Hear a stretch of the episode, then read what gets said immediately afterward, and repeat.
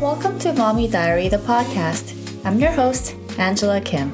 I'm a creative, lifestyle blogger, and mom of four. This podcast is all about honest stories of motherhood and real conversations with real mothers just like you. Unlike my Instagram account, not everything will be beautiful. I promise to be vulnerable and share stories of all the struggles and the incredible moments we all share as women and mothers. So do me a favor and screenshot this episode, add it to your IG stories, then tag me at Mommy Diary. I'd love to feature you on my Insta stories. We're all in this together, mamas. Let's dive into the show.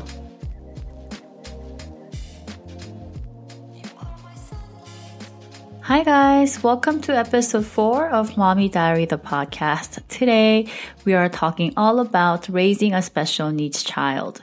So for those of you who are new on here, I have a special needs child named Elise. She is my oldest child. She's 15 years old and it's something that I talk about a lot on my blog and my Instagram. Something that I feel very passionate about because I feel like stories like her are so important to spread because they are such beautiful souls who are here for a reason, who are here to teach us so many things about life in general.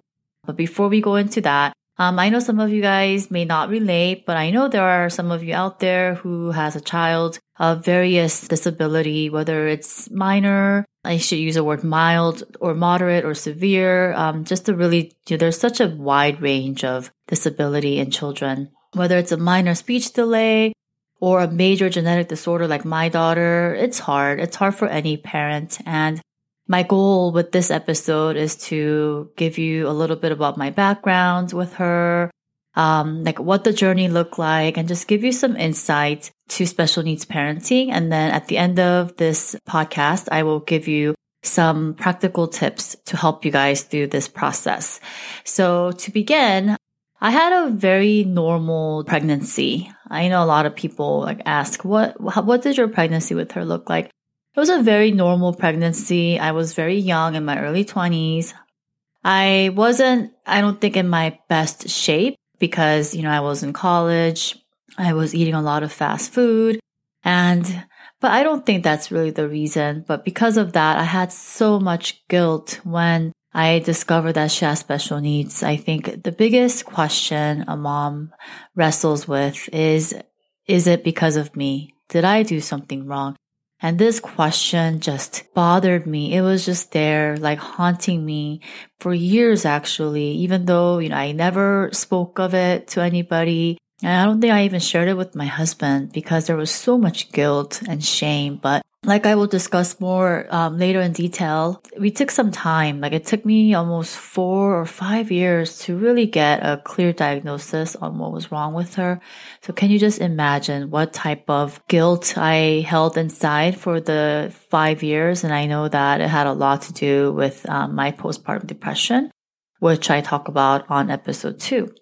But anyway, the pregnancy was normal. Um, I carried her full term. I was considered high risk because my fluid level was low. And looking back, maybe that has something to do with it. I don't know. But at the time, I wasn't, I don't think I even took it seriously. I had a job and they put me on bed rest. They said, don't move, you know, don't do anything, just rest in bed. And this was like 30 weeks. And of course, being the busybody that I am, I didn't listen. And of course, that was another reason for me to carry this intense uh, amount of guilt for years thereafter.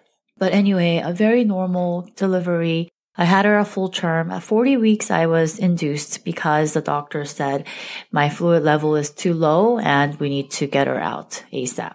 I went into the hospital. I, my, I was not dilated at all. Looking back, I can only imagine like what type of trauma that did to my body, like just trying to get a baby out vaginally when you're not ready. Um, it just really takes a toll on your body. But I didn't know it was my first time. So I went in. I was in the most painful, painful, like labor, long labor process that was like two, two days long.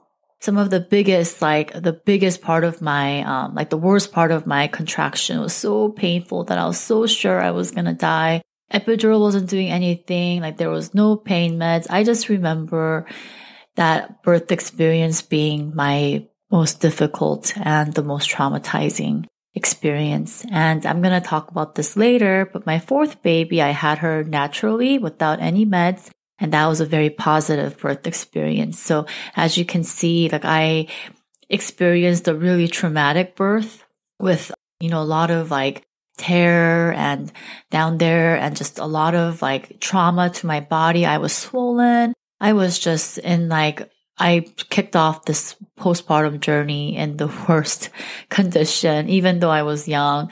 And recently, my fourth baby, I was older, but it was like the most positive and most natural, just a really joyful, even though it was hard, just a, my, my mental, like my mind and my heart was just full of joy. So I'm really excited and I'm also very grateful to one day be able to share with you guys like the difference between my um, various like my different labor and delivery experiences. So anyway, back to the story, normal delivery, everything was good. I was a first time mom, so of course things were hard, but you know, nothing that I thought was out of ordinary. I kind of assumed that motherhood was supposed to be hard, but I didn't realize just how hard it was. Oh my goodness. If I look back to like that first six months of having um, a baby, I was like 23 years old. I remember the feelings of just being so lost. My baby's crying nonstop. I don't know how to soothe her. You know, like you just really panic. Now a baby cries. I'm like, oh, like just by hearing my daughter's cry, I know if she's hungry. I know if she's just tired or if she's just being a baby. But back then I lacked the experience to like read her cues and her cries. So that was hard. So um, everything was fine. You know, it was hard, but you know, nothing major. You know, I was okay. I had a lot of help from my mom at the time because she knew that I was a new young mom. So she helped me a lot. And around six months, she never crawled. And even then, I didn't really know the difference because she was my first baby. And then at one year, she never walked, or she never really held herself up. So I took her to her one year, first year well baby checkup. And the pediatrician was concerned that her muscle tone, like her gross motor skills were just very low. They're trained, so she knew, I think she, she saw that as an indicator of something alarming. So she referred me to a local regional center. And that's when the entire journey began. Even then, like I was kind of clueless. And I think I was just like, ignorance is bliss. I didn't know anything to really be worried. So you go to the regional center, they run these tests and she qualified for her very first occupational therapy service. I had no idea what that is. Really, until this point, I had absolutely no knowledge or experience of any, and like I didn't know anyone who had a disability. It's not in my family. It wasn't around me. And to be completely honest, I never paid attention to disabled people because it wasn't part of my story. It's not like I wasn't interested. I never cared to know more because it never affected my life. So this, you know, my, my own daughter having these issues was like a huge awakening, like a wake up call. And as um, I would learn years thereafter, there's so many people who struggle with various degrees of disability. And it just, you know, I feel bad that I didn't realize that sooner. And that's part of the reason why I really embrace my daughter as such a huge blessing in my life because she really opened my eyes to the real life struggles that people face daily in this world. Anyway, I found out when she was one, and then from then on, the services began. So we'll have um, various people like therapists and supervisors. They'll come, they'll ask me questions. Oh my gosh, so much paperwork. I cannot handle. Like there was so much paperwork to fill out. And if you're out there, you know, going through the same thing, you know, God bless your heart. I totally understand how hard that is. I mean, there was so much paperwork, so many tests. And, you know, usually this is a, a mom's job. So I did that and it was so overwhelming. And, you know, they'll give me little tips and tricks. Hey, try this, like bouncing them on a ball. Or here's like a brush that you use to brush their arms or their bottom of their feet for sensory things. Like I, none of it made sense to me. I had no idea what I was doing. I was willing to learn, but it was such a, like, such a confusing time of my life. And as you guys know, I'm a reader, so I bought whatever books I can buy. Like I bought books like The Late Talker. I also bought a book. It's about the Einstein syndrome, which I honestly realize now it can oftentimes give people false hope. But I thought, wait, is my daughter a genius? Like, is she like so like different that she's not talking? I mean, don't get me wrong. There are kids who speak late because they're exceptionally bright, but um, I would never recommend any parent to take that wait and see approach. Um, if your child is delayed in any way, please get them checked out and do something about it um, as soon as possible because early intervention is key. During that time, my emotions were obviously just a lot of guilt, shame. I felt really sad. I had to go through um, a lot of grief. Um, I had to be okay with the fact that my daughter could never do these things that other kids were doing so effortlessly. I remember, uh, was it like, I think it was my daughter's first birthday and there was a little, I didn't have a lot of friends at the time with babies. I was the very first one to have a baby. And I remember one of the tiny guests, uh, she waved to me. I think she was, she said, Hey, bye. The mom was like, Hey, okay, wave at your auntie, say bye. And then this little girl waved at me. And I remember feeling so sad at that moment because my daughter couldn't wave. And I remember thinking, wow, that kid knows how to wave. Like, what's wrong with my daughter? Like, I just knew something was different. And then I didn't, you know, I was so lonely because, yeah, my mom was around sometimes, but, you know, you need friends. So I remember I went to my very first play group and it was so like, it was like a traumatic experience. No one talked to me the moms, like, I guess they all kind of knew each other. Like they move from one play group to the next and they were from like one community. I was the new girl. You know, my daughter was kind of, I guess at that time they didn't really know she was different, but no one was nice to me. No one came up to me and said hi. Like, like no warmth in this group. I remember feeling so out of place. It was worse than high school. So it was really sad. So I think I paid for like seven or eight weeks of the playgroup and I went that one time and I never went back. And you know, these experiences, I wish I had the maturity, like the communication skill to like come home and like share that with my husband. And my husband had the maturity to like really listen. But at the time he didn't. Like I think he was just in work mode. You know, my job, you know, Elise was my job. And I remember just coming home with these very heavy emotions and not really knowing what to do with it. And I think I was pregnant during that time too. Yeah, I think because I got, I got pregnant with my second baby when Elise was about 13 months old. So I was pregnant. So it was just very, very isolating. So pretty much I was just dealing with these things silently alone. Um, which led to my um, postpartum depression. Now looking back, it makes perfect sense. And yeah, you'll you'll come across a lot of judgmental parents too, because when you when your child has special needs, they process the world differently. Their tantrums might be longer. They have sensory issues, like with certain lights or sounds or certain situations, they might act out more.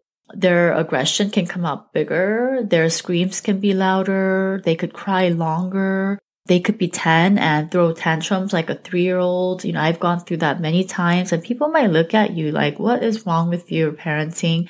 You know, they'll judge you. They don't know what's happening. One time, I remember I was at Albertsons and I was with my daughter and we're coming out and she had a full blown tan- tantrum. I don't remember exactly what triggered it, but she was triggered and we're right by the door and she was, I think about 10 or 11, like bigger. And so she kind of just like dropped to the floor. She used to do this a lot. So she dropped to the floor. She was kicking and screaming. And I was trying to get her up and some mom, like some older lady walked right past by me and she said a mean comment like, you know, like watch your kid in a public place. Like what's wrong with you or something like that. So I think I yelled at her like this, like my daughter has special needs. Okay. Or something. And I think at that point she kind of felt bad, but whatever. She was still a total complete bitch about it. I went to the car, you know, um, my daughter didn't like to, I couldn't really cry in front of my daughter because that would upset her. She's very in tune. Like she's very sensitive to people's emotions. I think because her speech is delayed, she picks up emotions better.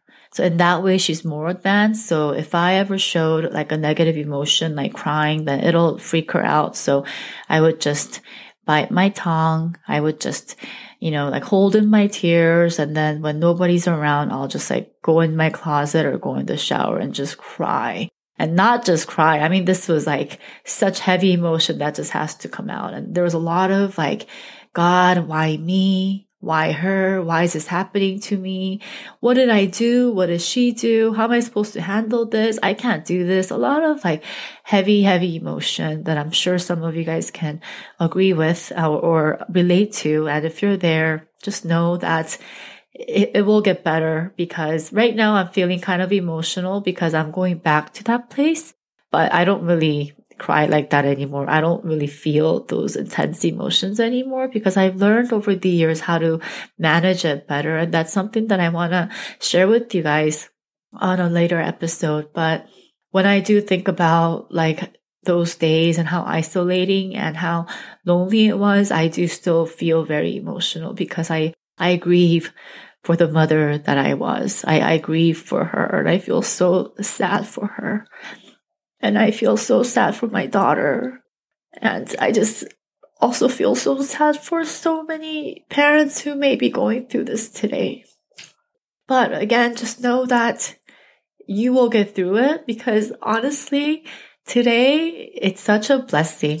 You know, Elise is such a blessing and I am so happy that she's my daughter. And I realized because I went right into the story, I didn't get to share with you guys her diagnosis. So her official diagnosis is called SYNGAP1. And it's a gene mutation that causes developmental delay, seizure disorder, autism type of behavior. So autism is one of the traits. Speech delay, fine motor difficulties. Pretty much children with SYNGAP1 are very, very disabled, moderate to severe. Like many of them could never talk. Many of them are in wheelchair and many of them just will can never be uh, fully independent. Luckily, and, the, and this is like by the grace of God, Elise is on like the more functioning side of SYNGAP 1 where she can still talk and she smiles, she socializes, even though she has autism like behaviors. She um, loves people. She laughs like she has an amazing time with, she loves her friends, her pets and her family. And, you know, when I see that, I, my heart breaks for parents whose children have um, the form of autism where they can't connect because I could only imagine how hard that must be for them.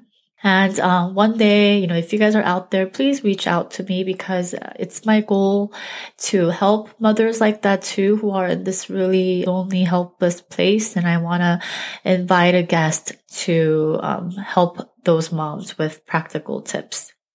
So what's really interesting about SYNGAP 1 is that it's a very serious and rare condition, but it's not really inherited. There's an official name for it, the de novo mutation. I'm not sure if I'm saying that right. It pretty much means like it's you're the first person, the first person to carry it. Um, I think if she has a child, she has a 50% chance of having another child with SYNGAP. Obviously, we don't, you know, we don't think she'll ever get married or have children. We wouldn't feel safe with that. Um, she will have to live under our supervision for the rest of her life, which we are totally, you know, happy to do that. Of course, I'm always worried about her future, but you know, that's something that I'm going to have to learn to deal with. And, you know, I'm still learning because every stage of her um, life comes with new challenges and new testings and new things that we need to deal with.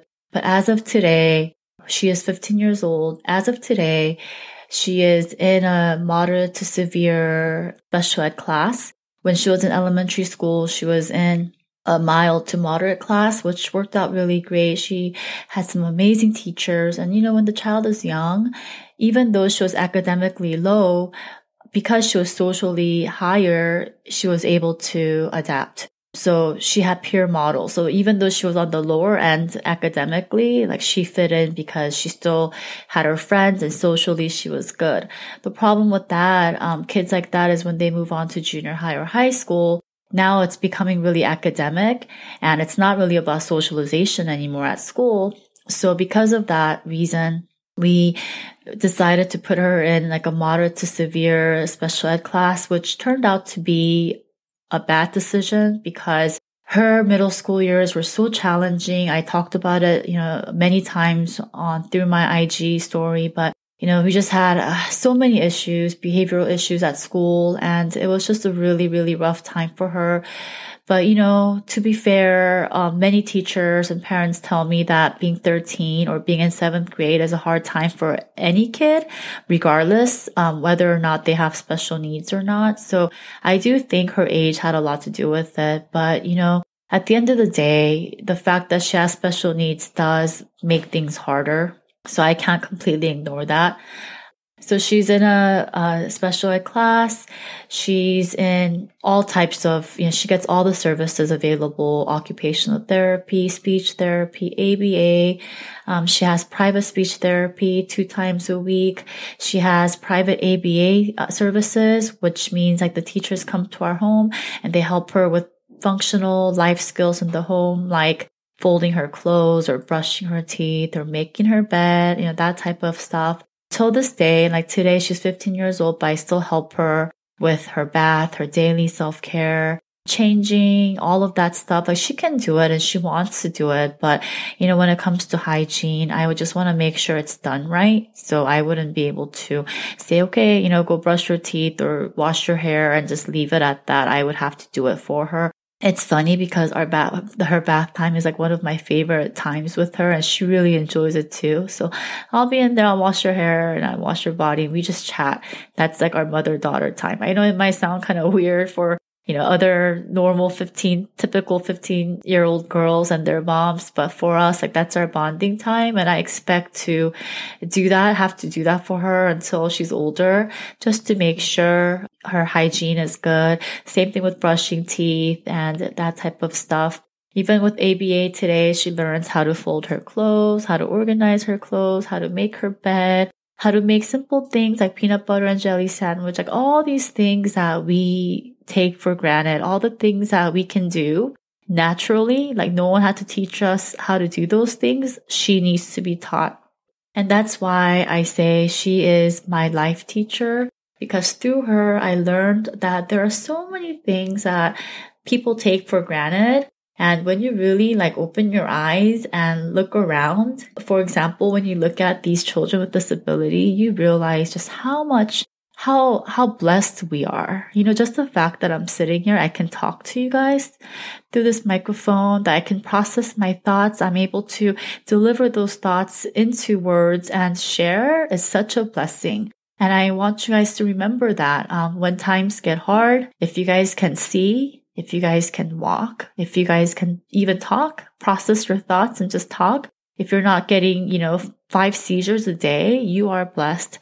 So, you know, like that again, like even though I was kind of like thrown into this world of postpartum depression through Elise, she is also the reason that pulled me out of it. And I just feel like all of these, these things happened in my life for a reason. And that's why I'm here today sharing the story. So, um, that's pretty much what I wanted to share with you guys regarding her. There might be more. I don't know. I'm just kind of like just talking to you guys. So if you guys have questions regarding like specifics, please um reach out to me. I'm still trying to figure out the best way to do that. I'm recording this before like my podcast is officially launched. So I'm thinking email is a good way. I'll leave those things that all the information on my show notes. You can always reach out to me on Instagram or via email, leave a comment and I'm hoping to get more feedback so I know, you know, what, what kind of things you guys are interested in knowing so that I can help you guys. Okay. So with that said, so now I wanted to share with you guys how to overcome the hardship of having a special needs child or really any child with learning challenges and how you can best help and advocate for your child. Number one is start early. You have to start early and this is not the time to be optimistic or to take that wait, like wait and see approach. And if you talk to your mom or grandma or your cousin, if they're not familiar, they might say like, don't worry, kids grow out of it. And I was told that many times, but you know, I mean, hopefully that is your story. But if it's not, that's not the right approach. Regardless of whether your child grows out of it or not, I think it's always best to start early because at the end of the day, like if your child you know, has speech therapy or occupational therapy or ABA and grows out of it, like that's great. That's not going to affect the child's future. I think one of the worst advice I got as a special needs parent was like everything that you do is going to stay on your child's record forever. So be careful of what services you agree to, which is the biggest bullshit. Like don't ever follow that. I completely disagree with that advice. So who cares if it stays on their paper? If it's something that's going to help your child and benefit them, it's okay. So I personally believe starting early is key because studies after studies show that early intervention is key to helping these children. Number two is accept and grieve. You have to allow yourself time to accept and grieve your new reality. Once you have a diagnosis, whatever that looks like, you know, you're going to have so many emotions, very complex, difficult and heavy emotions and just know that it's okay. Like to think that your child may never learn or talk or function or live like other kids. It's a really, really difficult pill to swallow and it's really hard to deal with as a parent. I had to go through that process and trust me, it was one of the hardest, hardest realities to accept, but it does get easier and you will come out of it stronger than before. I am a living proof of that. So, you know, please accept your new reality or the diagnosis and grieve it. Uh, which means, you know, you're going to have to cry a lot. I cried so much. Like I can't even tell you guys how, how much I cried. And that's okay. You have to cry. You have to cry. You have to be sad. You have to be angry. If you have to be angry at God or whoever, you know, that's okay. As long as you come back, you have to come in contact with other special needs parents. You can, um, regional center normally has great resources. Sometimes they have these weekly meetings. You might meet other parents at your child's schools. Um, just, just connect and reach out. You guys can share resources like the speech therapy center that my daughter goes to now that she's been going to for 10 years. No, no, no. It's like, yeah, 10, 10, 11 years. We were actually we found out about that place through one of her, Elise's friend's parents. So other parents are the most valuable resources. So make sure you take advantage of that. Reach out to them. And uh, I highly recommend therapy.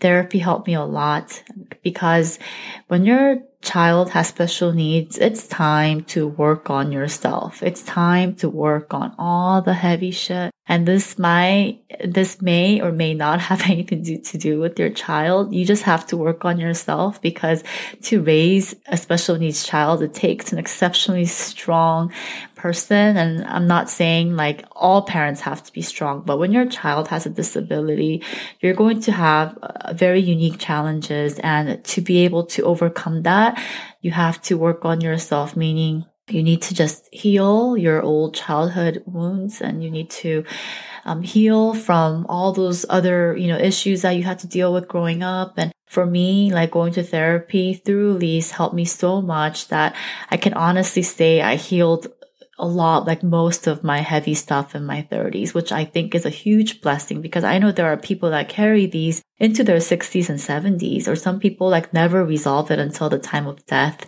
So I am so blessed that I had this opportunity to really dig deeper into my, myself and my past and my soul and my present and to carve out a better future for myself and my family. And all of that was, it was made possible through my daughter. So please, reach out to somebody, go to therapy and work on yourself. And I wanted to like read you guys this like quote that I wrote on one of my blog posts. I wrote, the universe or God is giving you a chance to grow into a better, stronger, and more loving human being. Embrace it. Be proactive and courageous. You can do this.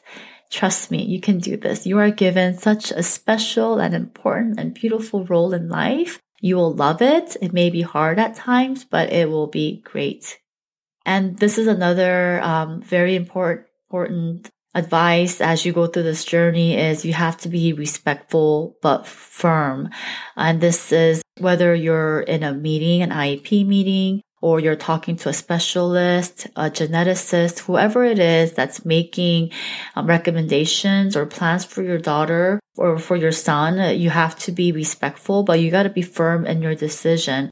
Don't ever be rude. And I think this applies mostly in IEP meetings because IEP meetings can be really difficult and you might have trouble getting the services you want for your child. And that might really make you upset. And, you know, um, it's so easy to just say screw you guys, but don't be rude or aggressive, but you have to be assertive and firm. There's a difference. Like there's nothing wrong with you fighting for your child's rights. They're not going to think you're crazy. You need to fight. Never take no for an answer. You have to be assertive and you have to be firm.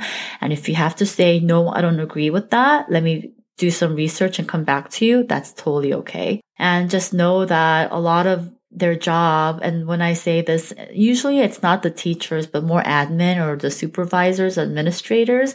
Their job is to offer you a pre-existing solution. And oftentimes, and I hate to say this, but their job is to say no. Like they say no to most parents. You just have to see it that way, but you don't have to take that no for an answer.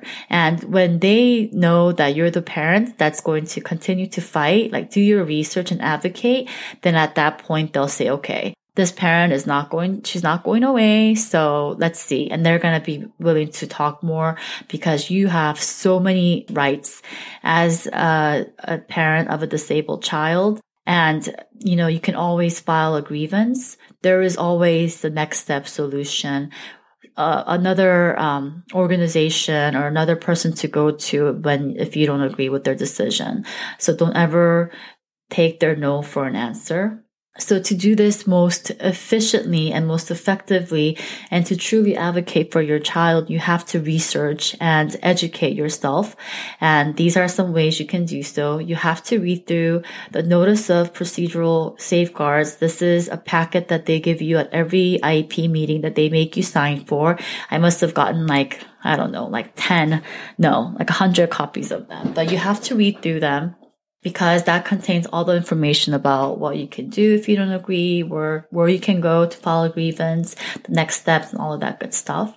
You have to familiarize yourself with IDEA, IDEA, and that stands for Individuals with Disability Educational Act.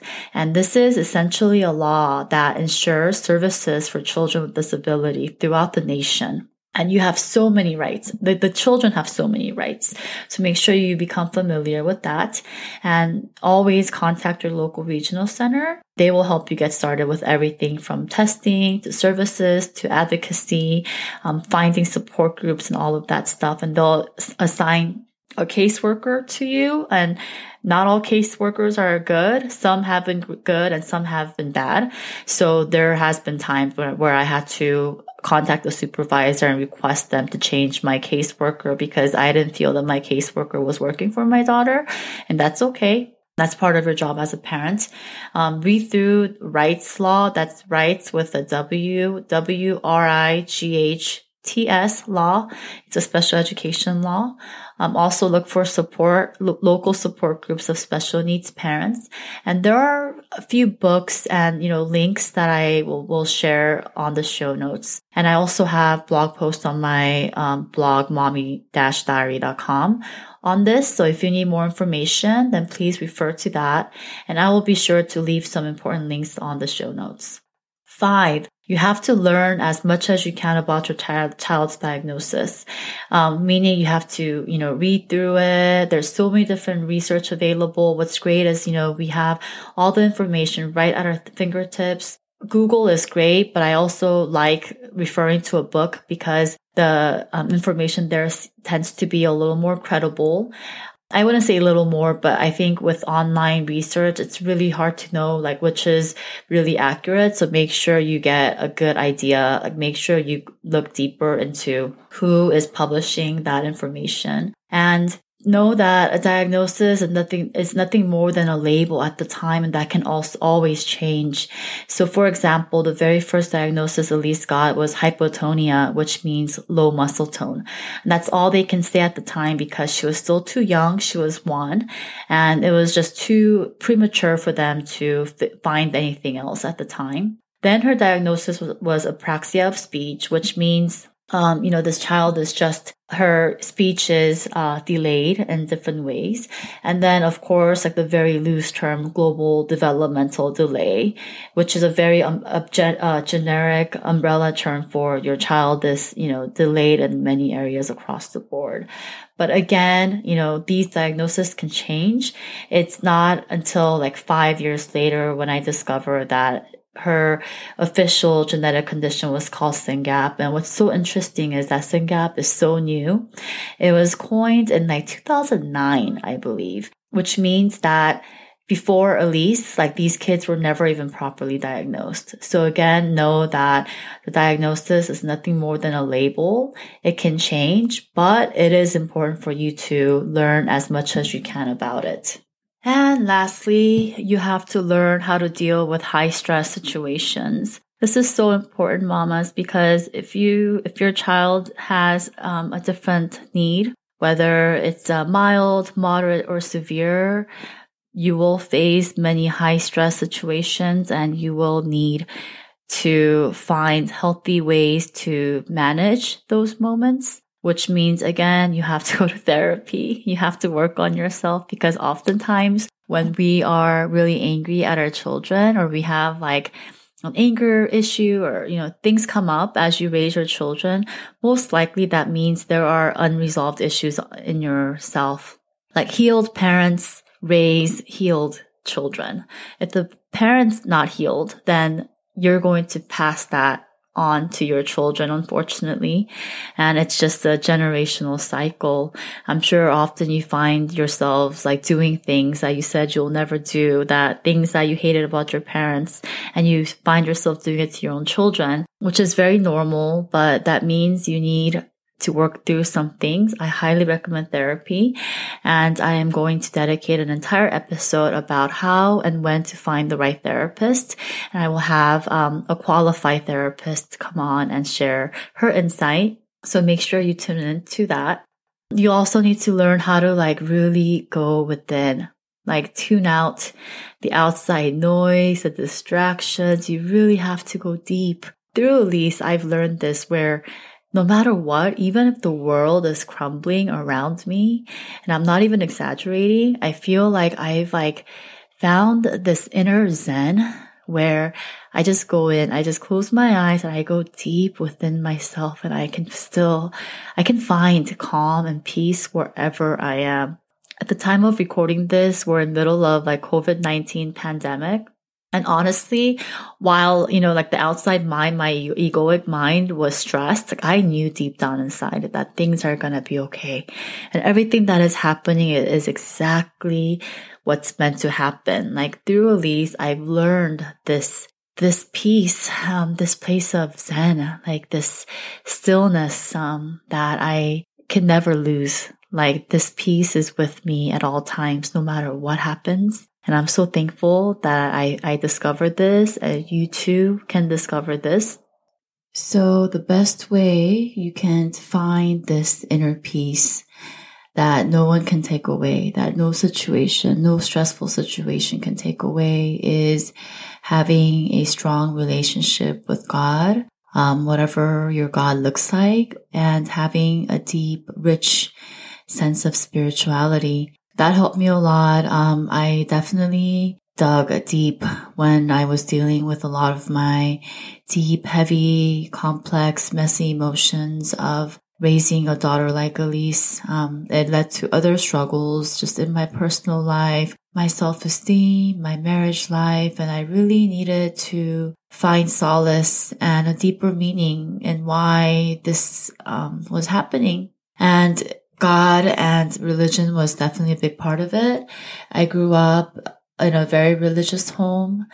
My mom is a devout Catholic. My parents still are. My dad was always very active in the church community. And so I always knew my prayers and I read the Bible. I grew up, you know, going to Sunday school every Sunday. So it was not far from me, but when you are a mom dealing with these, you know, brand new issues, issues that you've never that you were never trained to deal with. It's so new and you're an adult now.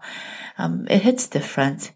And I remember during that time, I went to church. I'll just go into a nearby local church. I'll sit there. Um, at a Catholic church, there's a place called uh, Eucharist. Uh, it's a place uh, where you can do Eucharistic adoration. It's essentially a small room. Just sit there. So I'll just sit there in silence and have a, you know, talk with God. I'll sit there sometimes with the book um, with the spiritual book. Sometimes I'll sit there with the Bible, with the certain verse that I resonate with. And I spent a lot of time doing that. What really helped me was, um, community as well. I signed up for multiple like courses. I joined a course called Alpha with my husband. I went to a marriage retreat called Retrouvaille with my husband. I also was involved in a, a women's, uh, retreat. It's a group called Cursillo, which was very, very meaningful and impactful. And, you know, um, it helped me a lot. It really kept me focused and it really kept me dedicated to just spending time with God. And I know that had a big part to my healing. And um, now I am not as actively involved, but I always know the value of a church community. These days, I've just been, you know, having, maintaining my close relationship with God. And I feel that I'm kind of at this place where I'm always at peace with my relationship with God. I can reach out and communicate with him wherever I'm at. And I'm very thankful to be here. And that really helps me through my roughest days. Like this week was hard with Elise. Um, her emotions are huge. You know, she's a teenager now. So her emotions can be very big and her tears are big. Her cries are loud and she's a big girl. So it's harder for me to like control her. And at times like that, you know, it's, it's, it's still rough, but at the end of the day, like I always go to bed feeling grateful. I always know, okay, Angela, like you did a good job. That was another day. It's hard sometimes. Don't get me wrong. My poor husband has to sometimes hear how hard my day was. But, you know, part of that is marriage. You know, sometimes you just have to vent and let out your frustrations and your emotions and who can better understand you and be there for you but your spouse. And that's part of marriage. And um, in addition to going deep within and finding a very close personal relationship with God, I also believe it's very important to have a strong, have a life, like have a strong sense of identity and your own personal space outside of your spouse and your children, because that's what's going to allow you, um, everyone needs their own space, no matter who you are, especially when you have a lot of lot on your plate. I don't want to call it a burden, but in a way it is because you do have to do a lot more to nurture another soul. That means you have to fill your own love tank and no one can really do that for you but yourself. So on the hardest days, you know, I try to look for God in the situation. I look for God in my child. I see God in her eyes always. And there are times when I can't find God in that situation. Then I'll ask him, like, God, please help me to see you and your will and your plan in this situation. And you know what? It passes every time it passes. And when it passes, Elise looks at me and says, mom, I'm sorry. And I tell her, you know, I'm, I'm sorry too. And she says, I love you. And I'm so thankful that she could say, I love you because there are children out there who can't even say that. So, you know, let's be kind to other moms. We don't know what, what battle they're going through, whether it's a miscarriage or, you know, having a special needs child or being in an abusive relationship or, you know, coming from an abusive childhood. We don't know another person's battle. And I think the most important thing is just to work on ourselves so that we can help other people. Like the more healed we are, the better we can be there for our sisters and our community. So that is it for today. I hope you guys enjoyed this episode and I will be back again next week with another great topic that I hope you guys will enjoy.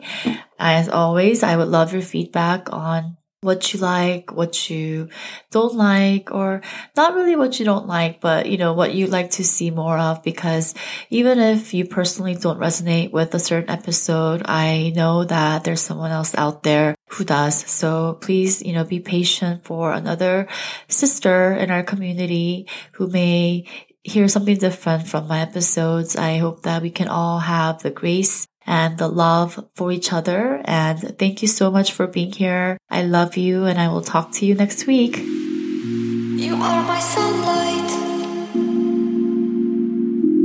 Thanks so much for listening to Mommy Diary, the podcast. If you can relate to any of my stories, my hope is that you leave this episode feeling a little less alone and a lot more inspired. For more parenting and lifestyle stories, head over to my blog, mommy-diary.com or join me on Instagram at Mommy Diary.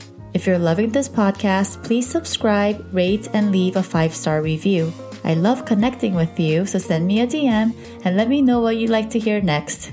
Talk to you next week.